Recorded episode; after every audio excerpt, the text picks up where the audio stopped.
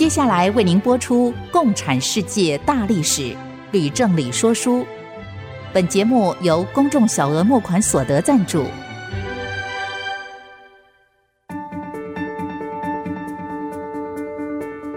共产主义的兴衰影响近两百年来的全球局势。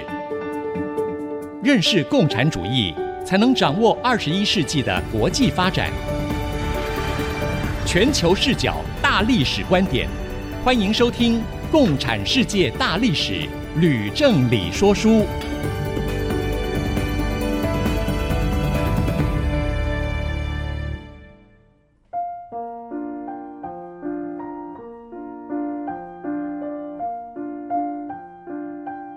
欢迎朋友们收听《共产世界大历史》吕正理说书的节目，我是徐凡，我是吕正理。我们的节目呢，同步在 Apple Podcast 跟 Google Podcast 上架。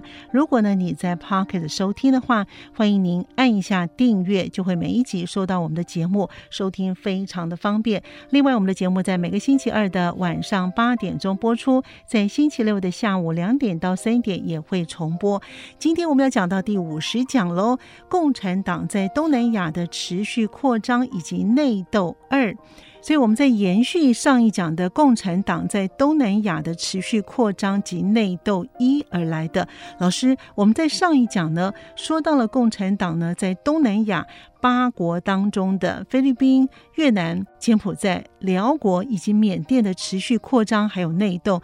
您说今天要讲的是马来亚、新加坡和印尼，那么请问老师要先从哪一国开始呢？啊，谢谢徐凡的提问。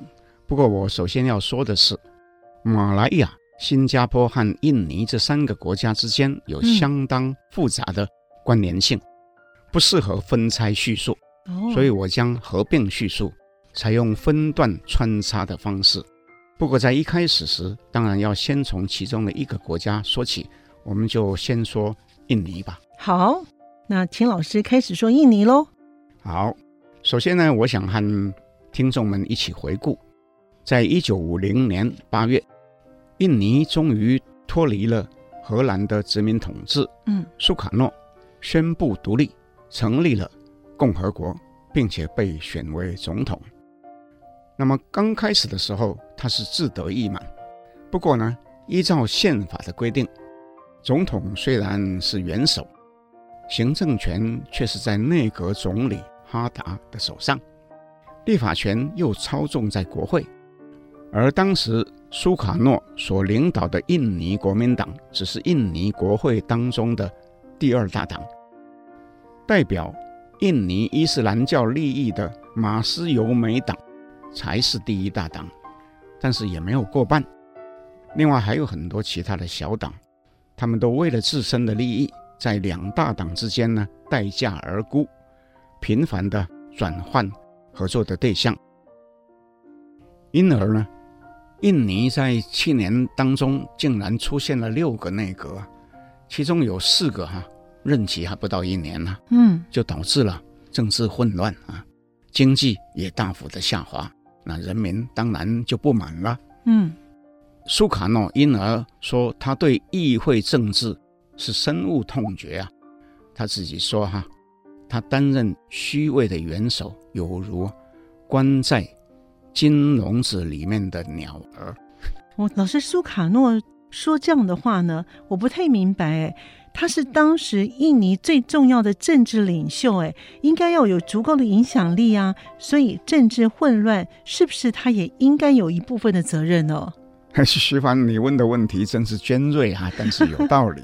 嗯，苏卡诺说的好像他是局外人哈、啊，但是如果他愿意出力，对印尼的议会政治确实应该是会有帮助的哈。嗯，再说他说那样的话呢，有一部分呢，其实是因为他是一个权力欲非常强烈的人，哦，他希望他能够掌握更多的权力哈。嗯，那事实上。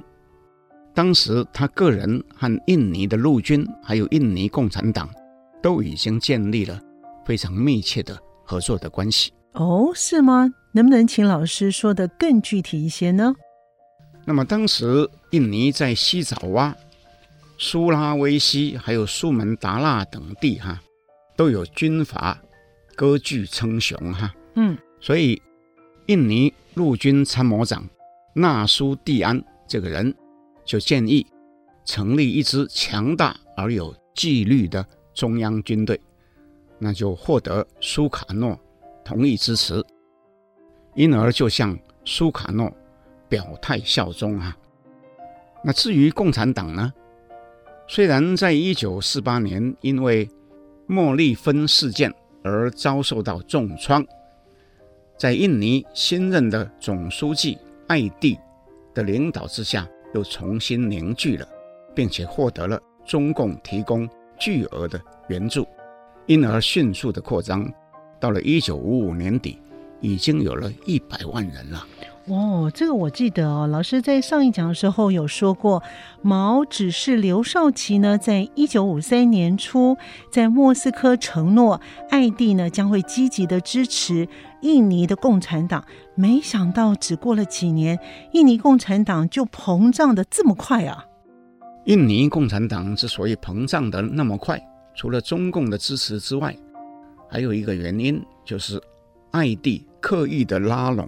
苏卡诺，嗯，借他的影响力发展共产党，那么他的做法就跟四十年前史尼韦勒对苏卡诺的岳父托克罗亚米诺多的做法一样。嗯，喜欢这一段你记得吗？对，我记得。那么同时，共产党也渐渐渗透陆军，吸收其中许多不满的中下级军官。哇，老师，您说到这里呢，我不由得也联想到中国国共合作的历史，哎，哎，不错，确实是类似的模式，嗯，但是在印尼走得更快，嗯哼，当年托克罗亚米诺多入狱之后，印尼伊斯兰联盟决定清党，这段历史其实苏卡诺不会不知道，却好像完全不影响他跟艾蒂的合作。不但是如此，苏卡诺在一九五六年访问了苏联跟中共，回国之后，更是开始提倡了所谓的指导式的民主。指导式的民主，徐帆，你听懂了吗？听懂了。好，到了第二年，印尼第六个内阁倒台，嗯，苏卡诺于是就宣布要实施全国的军事管制。不久之后呢，共产党在地方选举当中获胜，膨胀为全国第一大党，许多大城市选出的市长都是共产党人，所以印尼共产党它的势力就越来越大了。那么苏卡诺掌握的另外一个的势力的印尼陆军呢？正当印尼共产党大肆扩张的时候，纳苏蒂安指挥的陆军。也镇压了全国各地的军阀，大获全胜。可是呢，陆军将领却因为这样子而越来越跋扈，不再听苏卡诺的号令。苏卡诺为此就坐立不安，嗯，渐渐的不得不要依赖共产党来制衡陆军。所以在印尼共产党与印尼的陆军之间，苏卡诺这个时候已经偏向共产党了，是吗？哎，没错，到了一九六零年，苏卡诺决定成立一个类似中国政治协商会议啊政协的机构。嗯，他自任为主席，嗯，而以艾蒂为副主席。所以苏卡诺的态度，哎，这就很明显喽。不过这样子不会让陆军不满吗？右派的陆军将领对左派的印尼共产党，那其实早已经有了敌意。这时候。当然就更加不满，就开始跟共产党发生正面的冲突。不过我在叙述双方如何发生冲突之前，哈，我必须先叙述一下外国势力是如何竞相拉拢印尼这个才刚刚诞生不久，却是东南亚最大、人口最多的国家。哦，那真是太好了，老师。除了要叙述印尼国内的局势，再叙述外国人对于印尼的态度，这样呢，我和听众呢对于印尼的历史就更清楚了。哎，是的，我也希望这样子。是，除了中共之外，第一个想要拉拢印尼的是苏联的赫鲁雪夫。哦，他在一九六零年就亲自访问雅加达，嗯，并且同意给予贷款，前后提供了好几笔，总金额呢达到了七亿美金啊！哇，那其中有一部分是用来购买苏联的军机和战舰。哦，那赫鲁雪夫不放心毛泽东一个人独占印尼，所以要插一脚是吗？啊，是的，中苏这时候已经决裂了啊。赫鲁雪夫自然是不能让毛泽东太轻易的掌控印尼，不是吗？嗯、是。不过呢，在美国的总统甘乃迪看起来哈，印尼跟中共还有苏联走的实在是太近了哈，嗯，同样也不放心啊，所以也，也决定提供印尼经济援助，嗯，并且为了印尼而强迫荷兰退出西伊里安。我跟听众报告。西伊里安这个地方呢，后来改名为西巴布亚，这样听众就比较清楚了。是，那荷兰不是早就退出印尼了吗？为什么还要留着西伊里安呢？那另外呢，甘乃迪强迫荷兰退出，那荷兰是不是就乖乖的退出了呢？那这是好问题哈。当初荷兰同意从印尼撤军。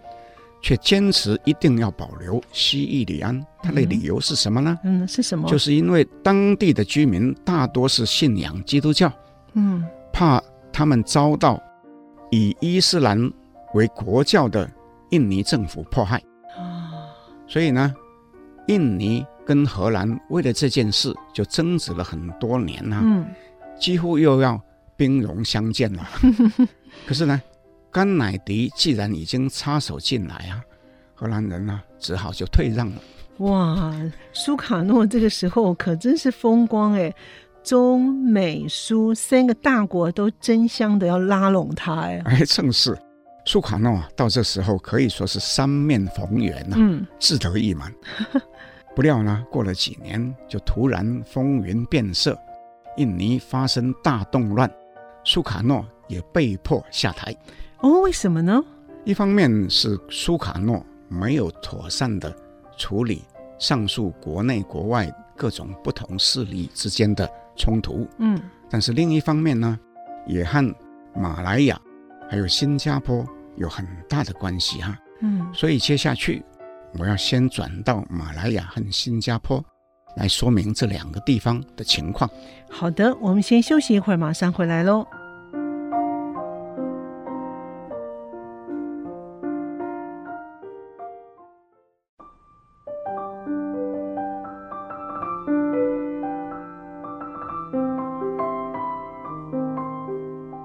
欢迎朋友们继续回到《共产世界大历史吕正理说书》的节目。老师，您刚才说呢，要把印尼先摆着，先说明马来亚和新加坡。那么，我们要先讲哪一个呢？哎，我们先来说马来亚。好。那么，如同我们先前的叙述啊，马来亚共产党的首领叫做陈平。嗯。那么，他接受中共的援助，在第二次世界大战结束之后。就率领马共在马来北部和泰国交界的山区还有森林里面，对政府进行游击战。不过呢，他的活动太过暴力恐怖啊，嗯，使得人民害怕哈、啊，越来就越反感，嗯，所以呢，就渐渐失去了正当性，连马来的华人也大多哈、啊、不以为然。哎，那马来亚跟英国政府。对于马共有什么样新的计划吗？一九五五年七月，马来亚在英国的协助之下举行第一次大选。出生于北部吉打邦世袭的苏丹家族的武统主席东姑拉曼当选为马来亚联合邦的总理。他在就任之后，就要求跟马共总书记陈平举行会谈，嗯，那陈平就同意了，嗯，东姑拉曼于是在年底十二月的时候，邀请马来亚华人的领袖陈真禄，还有新加坡的首席部长叫做马绍尔 （David Marshall） 两个人一同到吉打邦的一个小镇叫做华林，嗯，跟陈平举行会谈。老师，那会谈的顺利吗？那双方各自提出什么样的条件呢？东姑拉曼允诺要对马共成员大赦，嗯，但是要求马共解散，放下武器，嗯、结束暴力的活动。陈平呢，是要求政府承认共产党是一个合法的政党。嗯，共产党员在投诚以后呢，行动不受限制。也不接受政府后续的调查，那东姑拉曼就拒绝了，所以双方的谈判只有一天就破裂了。这么短，陈平于是就率领马共继续在森林里面打游击战，但是越来呢越不得人心，因而他的势力就迅速消退，却拒绝解散。哎，那为什么呢？中共是不是还会继续支持马共呢？是的，就是因为中共对马共的支持源源不断，他就一直继续呢打游击战。那马来政府也是无可奈何啊。那老师，当马共和马来政府僵持不下的时候，新加坡又是怎么样的一个情况呢？哎，问得好，我正要讲到新加坡。嗯，当东姑拉曼在马来亚崛起的同时，新加坡也有一位。新的领导人李光耀出现了哦，李光耀出场了。我猜听众都知道他，不过呢，还是请老师先说一下李光耀的家世背景喽。好的，李光耀是广东客家移民的第四代，嗯，家里可以说是非常的富有。他和东姑拉曼一样，都曾经留学英国的剑桥大学，嗯，他后来回到新加坡。担任职业的律师，因为替一件邮差罢工案辩护获胜，嗯，从此就声名大噪。那又因此建立起在邮差工会还有其他很多不同的工会里面的群众的基础。哦，这个太重要了。是啊，从事政治的人一定要有群众基础。嗯，所以呢，李光耀。就在一九五四年，邀集很多同志共同创立了一个人民行动党。此后呢，又经由选举，逐渐的取得在新加坡立法议会当中的领导的地位。老师，我也知道呢，新加坡呢有一个民主行动党。那请问，那是一个什么样的一个政党呢？啊，又是个好问题，谢谢徐凡提问啊。嗯，人民行动党。成立的时候是一个色彩偏左的政党。哦，在创立的时候，他的骨干成员是留学归来的知识分子，还有工会的代表。在他的党员里面呢，有三分之二以上呢是工会的支持者。那么，人民行动党跟马共有关系吗？应该是说有间接的关系。哦，当时马共已经在背后控制了。许多的工会利用亲共分子主导罢工和示威的活动，挑起对英国殖民政府的仇视。马共也渗透人民行动党，还有其他新加坡的政党。他的做法哈，跟艾蒂哈在印尼的做法呢也是一样。嘿，老师，我还想请问的是，李光耀呢本人跟马共是什么样的关系啊？他是不是也接受共产主义呢？我又要谢谢徐凡 啊，这个问题呢非常的关键啊。嗯，李光耀本人并未与马共有直接的接触，嗯，却曾经公开的承认说，人民行动党是亲共分子的合法政治工具。哦，他又说，他并不反对马克思主义的理想，却厌恶。列宁主义的暴力革命手段，因而跟党内的亲共分子领导人林清祥等人哈，逐渐就发生了冲突，甚至呢有夺权斗争哈，关系就越来越紧张。哦，老师这样说明我了解了，谢谢老师呢，把人民行动党和马共的关系说得很清楚。那么后来呢？到了一九五七年，英国。履行他原先的承诺，就允许马来亚成立，不过仍然以新加坡、沙捞越跟北婆罗洲为他的直属的殖民地。另外，汶莱是他的保护国。东姑拉曼被选为独立后的第一任马来联合邦总理。请问老师，新加坡就在马来半岛南端，那并且呢是一个重要的海港跟商业的城市，为什么没有并入马来亚联合邦里面呢？啊，我直接的说，那是由于东姑拉曼的政治算计。哦，那怎么说呢？由于新加坡的人口当中超过七成是华人，另外还有十分之一是印度裔。如果新加坡并入马来亚联合邦，马来族的优势就无法维持。因而东姑拉曼并不希望新加坡加入联合邦。不过，新加坡也在一九五九年获得英国政府同意成立自治邦，举行大选，李光耀获选为首届的总理。哦，原来如此，所以华人在马来亚竟然让马来人猜忌到这样的一个程度啊！徐凡，如果我们设身处地哈，不站在华人的角度，而是站在马来人的角度看这件事，嗯、东姑拉曼是不得不如此。嗯，我先前已经说过，东南亚的华人当时大多心系祖国，并不认同居住国。又占有经济的绝对优势，引起马来人的不满。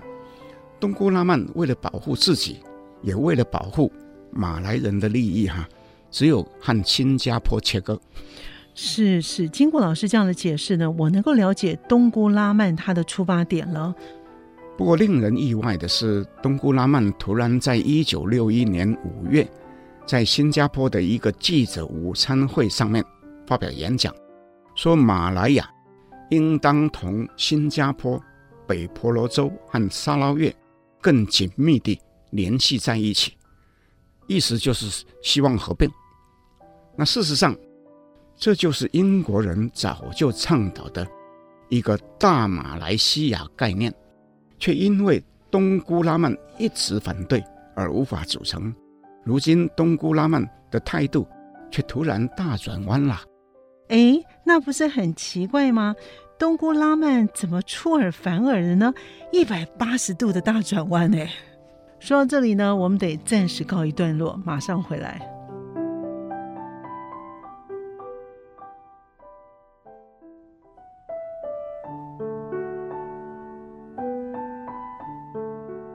欢迎朋友们继续回到《共产世界大历史吕振理说书》的节目。我们的节目呢，在每个星期二的晚上八点播出，在每个星期六的下午两点到三点钟会再重播一次。老师，您刚才说到东姑拉曼呢，突然改变态度了，又想合并马来亚和新加坡，请问到底是什么原因啊？东姑在演讲的时候。并没有说明他为什么突然改变立场。嗯，可是原因呢，其实很清楚。他知道新加坡人民行动党里面左右两派的斗争啊，已经到了必须分手的阶段了。万一李光耀在斗争当中落败，新加坡的政权将落入林青霞等人的手中，也就等于落入。共产党的掌控。不过呢，要提醒听众朋友的是呢，是林清祥，清楚的清，吉祥的祥，并不是以前的电影明星林青霞哦。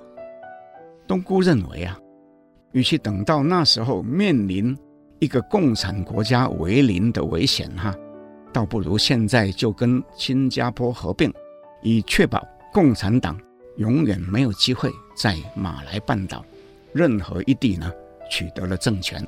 哇，这个东姑拉曼竟然能够想得这么远呢，又能够勇于改变，也真是了不起。那请问老师，李光耀对于东姑拉曼的改变是什么样的反应呢？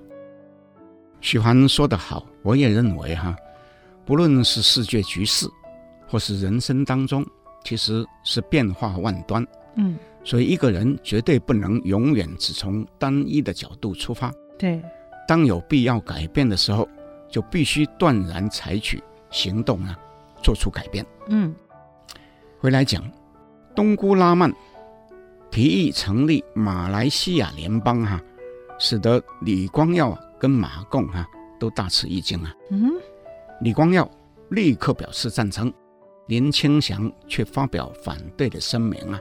嗯，后来又率领部分的党员脱党，另外组成一个社会主义阵线，简称叫做社阵，双方就公开分裂了。哎，老师，那人民行动党竟然分裂了，那么李光耀究竟怎么来面对呢？徐凡，我必须说，从东姑拉曼宣布一百八十度大转弯，到李光耀如何和马共斗争的经过，哈。是一段非常精彩的故事。哇，那真是太棒了！我们赶快请老师呢说明李光耀是如何与马共打这场仗呢？李光耀首先决定举行人民公投，让全体市民决定是否与马来亚合并。嗯，又为了要赢得公投，他决定透过广播对人民做连续十二次的演讲。那他到底讲了什么样的内容呢？李光耀说，新加坡之所以能够繁荣，重要的基础是依赖马来亚生产的橡胶和锡，以进行转口贸易。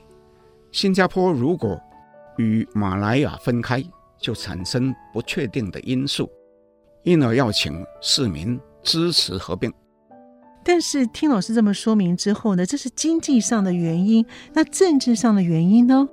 李光耀也知道，新加坡市民对于人民行动党跟社政之间的分合关系哈，有很多的疑虑。嗯，因而又在广播当中公开的交代，人民行动党如何在过去与亲共分子合作，又为何因为理念的不同而决裂，甚至提到有一位。潜伏在地下的马共全权代表，一个神秘人物哈，嗯，如何两次邀他见面，企图说服他和马共继续合作，一同组织反英的统一战线，但是呢，被他拒绝了。哇，这个李光耀讲的可真是坦白耶！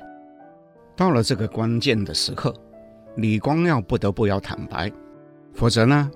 是没有办法取信于民，是更没有办法获得人民的支持啊。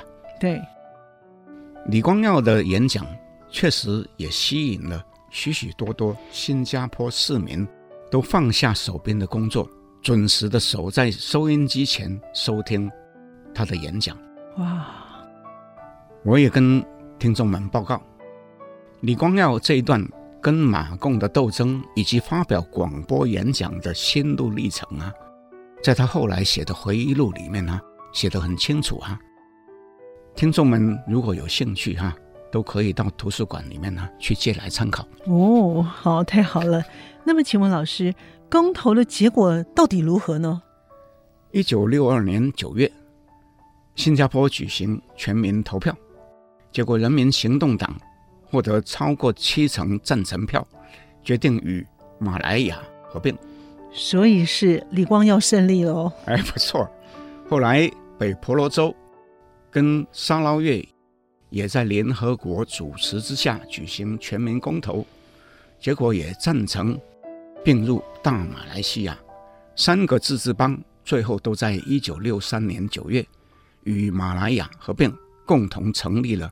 马来西亚联邦哦，我明白了，原来马来西亚呢这个国名是这样来的。徐凡说的对，不过呢，我必须补充，马来西亚联邦成立以后不到两年，东姑拉曼又担心新加坡的华人对无人的优越统治地位哈造成阻碍，嗯，决定将新加坡逐出联邦，迫使新加坡。独立建国，那东姑拉曼真是厉害哎！目的达到之后呢，又过河拆桥。东姑拉曼确实是一个厉害的人物。嗯，你要知道，东姑拉曼是吉打邦苏丹几十个小孩当中的一个，他的妈妈也不是原配，嗯，所以呢，他能够出人头地哈，并不简单，是不是？嗯、是。不过我也说一下我自己的看法。好，就马来人的短期利益来说，或许东姑拉曼做的是对的，可是从长期来看，把新加坡割出去，未必对马来西亚有利啊。嗯。所以就看你是看长期还是短期，但不论如何，新加坡被东姑拉曼强迫拆出去独立，使得李光耀又度过了一段非常痛苦的日子。幸而，李光耀还是带领新加坡人民克服种种困难走过去了，嗯，才有今天。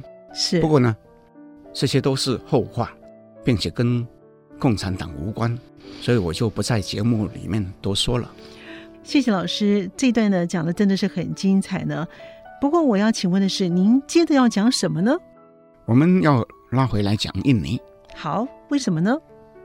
因为东姑拉曼倡议的马来西亚联邦计划在印尼啊，是引起轩然大波啊，哦，使得印尼总统苏卡诺暴跳如雷，愤怒至极呀、啊。这我不懂哎，苏卡诺为什么会生气呢？苏卡诺对新加坡其实早就有觊觎之心了、啊，希望收为印尼所有啊。哦，他又认为北婆罗洲、沙捞越都是婆罗洲大岛的一部分啊，嗯、所以也应该并入印尼才对啊。听众们哈、啊，如果摊开印尼周边的地图，研究一下新加坡。婆罗洲、北婆罗洲还有沙捞越的地理位置啊，应当就能够明白苏卡诺为什么会有这样的主张，又为什么呢？会对东姑拉曼提出的马来西亚联邦这样的不满。哦，不过当时国际社会有人支持苏卡诺吗？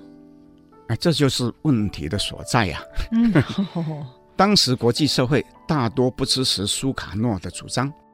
甚至连南斯拉夫、埃及这些波结盟国家也不支持苏卡诺啊。哦，所以等到新加坡、北婆罗洲、沙捞越的人民公投都明白选择并入马来西亚之后啊，苏卡诺就更是失望至极了。哎，那他还能做什么呢？苏卡诺愤恨难消哦，于是就授意印尼共产党。发动群众示威，煽动印尼人民的反英情绪，结果发生了暴乱，群众竟放火焚烧英国大使馆。哦，苏卡诺又号召成立志愿军，公开宣称要粉碎马来西亚。哇，要粉碎马来西亚，那不是有点过分吗？是啊，当时美国的总统已经从甘乃迪换成詹森了，詹森急忙派司法部长罗伯·甘乃迪为特使到印尼去调停，可是苏卡诺拒不接受，执意要对马来西亚采取行动。哇，那他这个行动会引起什么样的后果呢？啊，结果詹森大怒啊，嗯，宣布取消对印尼的贷款，又派第七舰队啊。驶入印度洋以保护马来西亚。哇，竟然搞得这么紧张啊！印尼真是得不偿失哎。是啊，到了一九六五年一月，嗯，马来西亚当选为联合国安理会的非常任理事国之一，印尼立刻宣布退出联合国。苏卡诺有必要这样做吗？生气是不是有点过头了？啊，徐凡说的对，苏卡诺心中。当时是燃起了熊熊的怒火，已经使得他无法再保持冷静，但无疑是有印尼共产党在他的背后鼓动。哦，好，我们说到正精彩的时候，又要休息告一段落了，马上回来。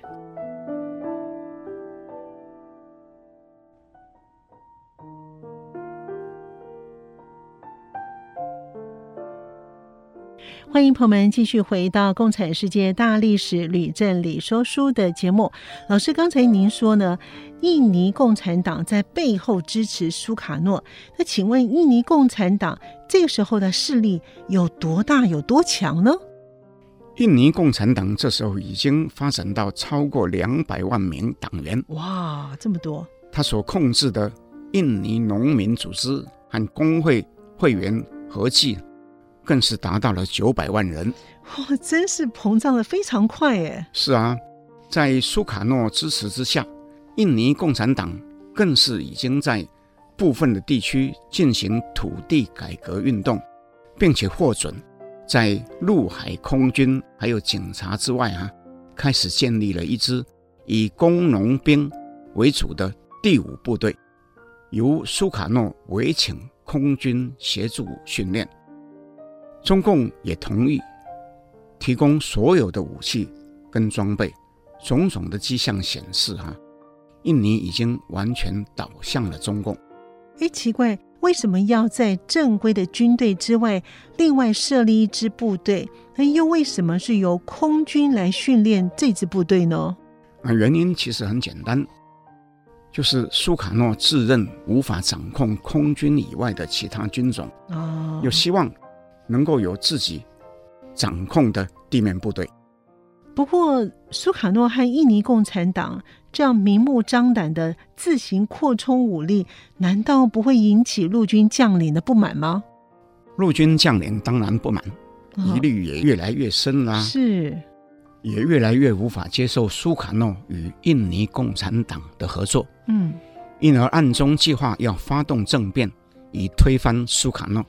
哇，听起来这不就是山雨欲来风满楼了吗？那徐凡，事情恐怕不是那么诗情画意啊，而是危机四伏啊，一触即发了。是，这些将领们尚未采取行动，印尼共产党就已经先下手为强。哦，原来是印尼共产党先动手了。是在一九六五年九月三十日深夜。苏卡诺有一名亲信，总统府警卫营营长，名字叫做翁东。嗯，他就命令所属的部队逮捕七名陆军高级将领，结果有六名将军被捕，遭到杀害，其中包括了陆军司令在内，只有一个就是参谋长纳苏蒂安呢逃脱，得以不死。翁东随后就宣称，已经粉碎了一个由陆军将领跟美国的 CIA 勾结，意图推翻苏卡诺的阴谋。哇，老师，那这一场的行动算不算是一场政变呢？那当然是一场政变。这场政变呢，后来被称为“九三零事件”。嗯，不过政变暗杀行动却漏掉一个关键的人物。就是陆军战略后备司令苏哈托。苏哈托获知政变的消息之后，立刻下令装甲部队开进首都雅加达，又命令伞兵部队空降而入。不久之后，就完全控制了雅加达的电报局、广播电台、报社、车站、交通要道，还有其他战略的要点。那么，发动政变的叛军，也就是听命于翁东、苏卡诺和艾蒂的军队呢，纷纷就投降了。哇，请问老师，苏卡诺在这一场的政变当中是什么样的一个态度呢？他有说过什么样的话吗？徐帆，你问的又是一个非常重要的问题。苏卡诺在九三零事件发生之后，继位。称赞政变，也没有发表声明谴责，只是发布以另外一名将领代理陆军司令，这就等于默许政变，不是吗？哦，是。但是苏哈托根本就不理他的命令，继续派兵围剿叛军。苏卡诺后来只得更改命令，以苏哈托为陆军司令。那主导这一切的印尼共产党总书记艾蒂呢？他是不是逃掉了呢？苏哈托当然也派兵追捕艾蒂，那么艾蒂就逃亡，在一个多月之后被捕，遭到就地枪决。哇，九三零事件就这样落幕了吗？老师？当然不是，真正的大浩劫才正要开始。哈，您说的大浩劫是什么意思啊？九三零事件之后，印尼长久累积有关宗教及民族的仇恨呢，就大爆发了。嗯，一方面，伊斯兰教团体宣称肃清共产党是一场圣战。我重复一遍，他们说是一场圣战。哦。另外一方面，许多印尼人一向自认遭到华人经济掠夺，所以仇视华人。这时候又认定华人都支持共产党，于是掀起反华的大暴动，砸毁华人的店铺、住宅，到处烧杀抢掠。九三零事件最终发展成为印尼史上最血腥的一起大屠杀事件。哇，真的是很惨哎！不过我还是想请问老师，究竟有多少人被杀呢？而据估计。至少有五十万人被杀，哇！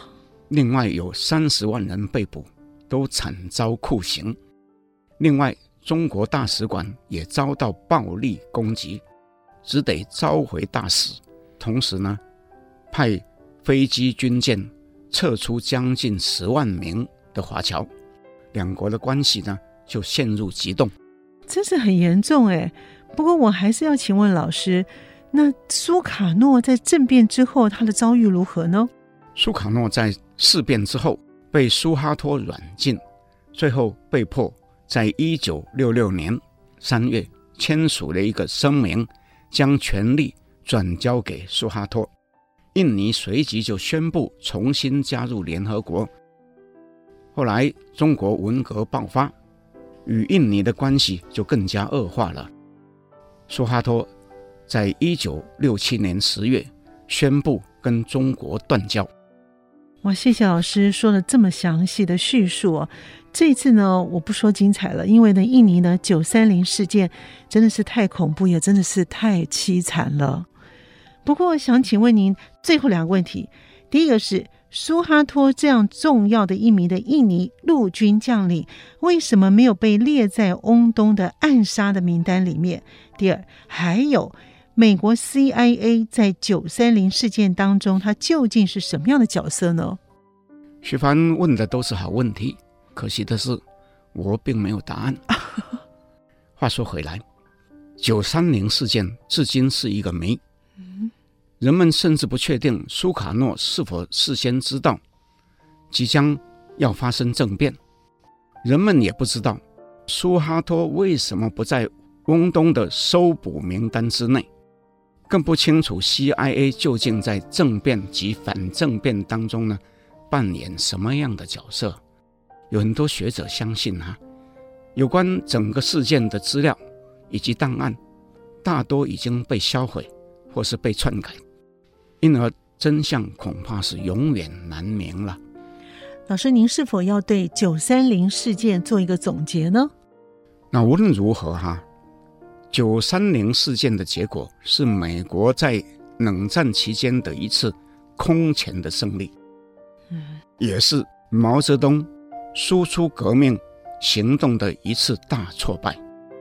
如果我们回顾十二年前，也就是一九五三年一月，印尼共产党总书记艾蒂在莫斯科与刘少奇会面，将确认得到。大力支持革命之后，兴奋得到外面雪地上丢雪球，但是没有人能够料到，这次的会面最后的结果竟是如此大规模的屠杀。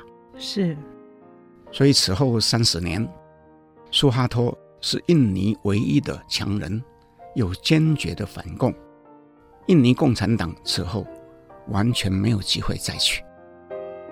听完了这一讲跟上一讲之后呢，我相信呢，中国在输出革命，在东南亚呢，听众朋友们呢，跟我一样都有很深刻的印象了。我们今天的说书呢，就到这里为止喽。不过呢，在结束前呢，我们很开心要跟听众朋友呢分享一位听众的留言。这位听众的名字呢叫 Sam Young，其实呢他已经是第二次留言问老师的问题喽。老师觉得他的问题呢很有意思，所以决定和听众们分享。他的问题是这样的，请教老师，您近日在广播当中有提到越南对中国的嫌隙，是因为呢日内瓦会议时中国建议两个越南方案。那么请问？苏联方面可有表态？苏越之间可有交恶？如果能回答，就十分感谢。那老师，您的回答是怎么样子呢？嗯，Sam 你好，谢谢你再写信给我。越共对中共的嫌隙哈、其实并不是只有因为日内瓦会议一件事，还有两千年来哈、的历史文化的连结、相互的影响，还有纠葛。有一部分越南人哈、啊，因而感谢中国，甚至认同中国；但是也有一部分越南人对这个事情呢是负面看待的。当双方之间有不愉快的事情发生的时候，那些负面派哈、啊，当然就振振有词了。那只挑哈、啊、这个汉武帝啊、明成祖啦、啊、乾隆皇帝哈、啊，当年如何对待越南哈、啊，嗯，这些事情。那么，对于中共在越共的革命事业当中呢，出钱出力帮大忙的事情呢，越共也很容易就因为其他的仇恨呢，就不再感谢了啊。那事实上啊，我跟各位听众分享，凡人都很容易忘记别人的恩惠，对于不愉快的事情呢，却无法忘怀啊，无法从别人的角度、啊，去体谅别人的难处啊。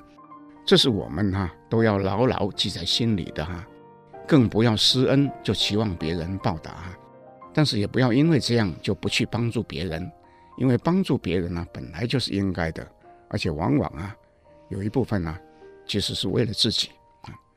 那至于越南跟苏联之间哈并没有交恶，原因是苏联虽然和中共的意见一致，在日内瓦会议的时候呢，却是由周恩来哈奉。毛泽东的指令哈，扮黑脸啊，再加上俄罗斯人在历史上与越南并没有什么互动，苏联和越南距离也比较远，这也是一般来说兄弟之间呢，为什么呢住的比较远啊，有时候反而会比较亲的原因之一啊。嗯，是的。今天呢，在节目当中就先告一段落了。在节目的尾声呢，要跟我们的听众朋友分享，我们的节目呢，除了在 IC 之音的官网 AOD 可以随选随听之外呢，同步呢也会在 Apple Podcast 跟 Google Podcast 上线，可以一起听哦。欢迎朋友们能够上 Podcast 搜寻《共产世界大历史吕正理说书》的节目，要记得按下订阅，让你不会错过每一集的节目。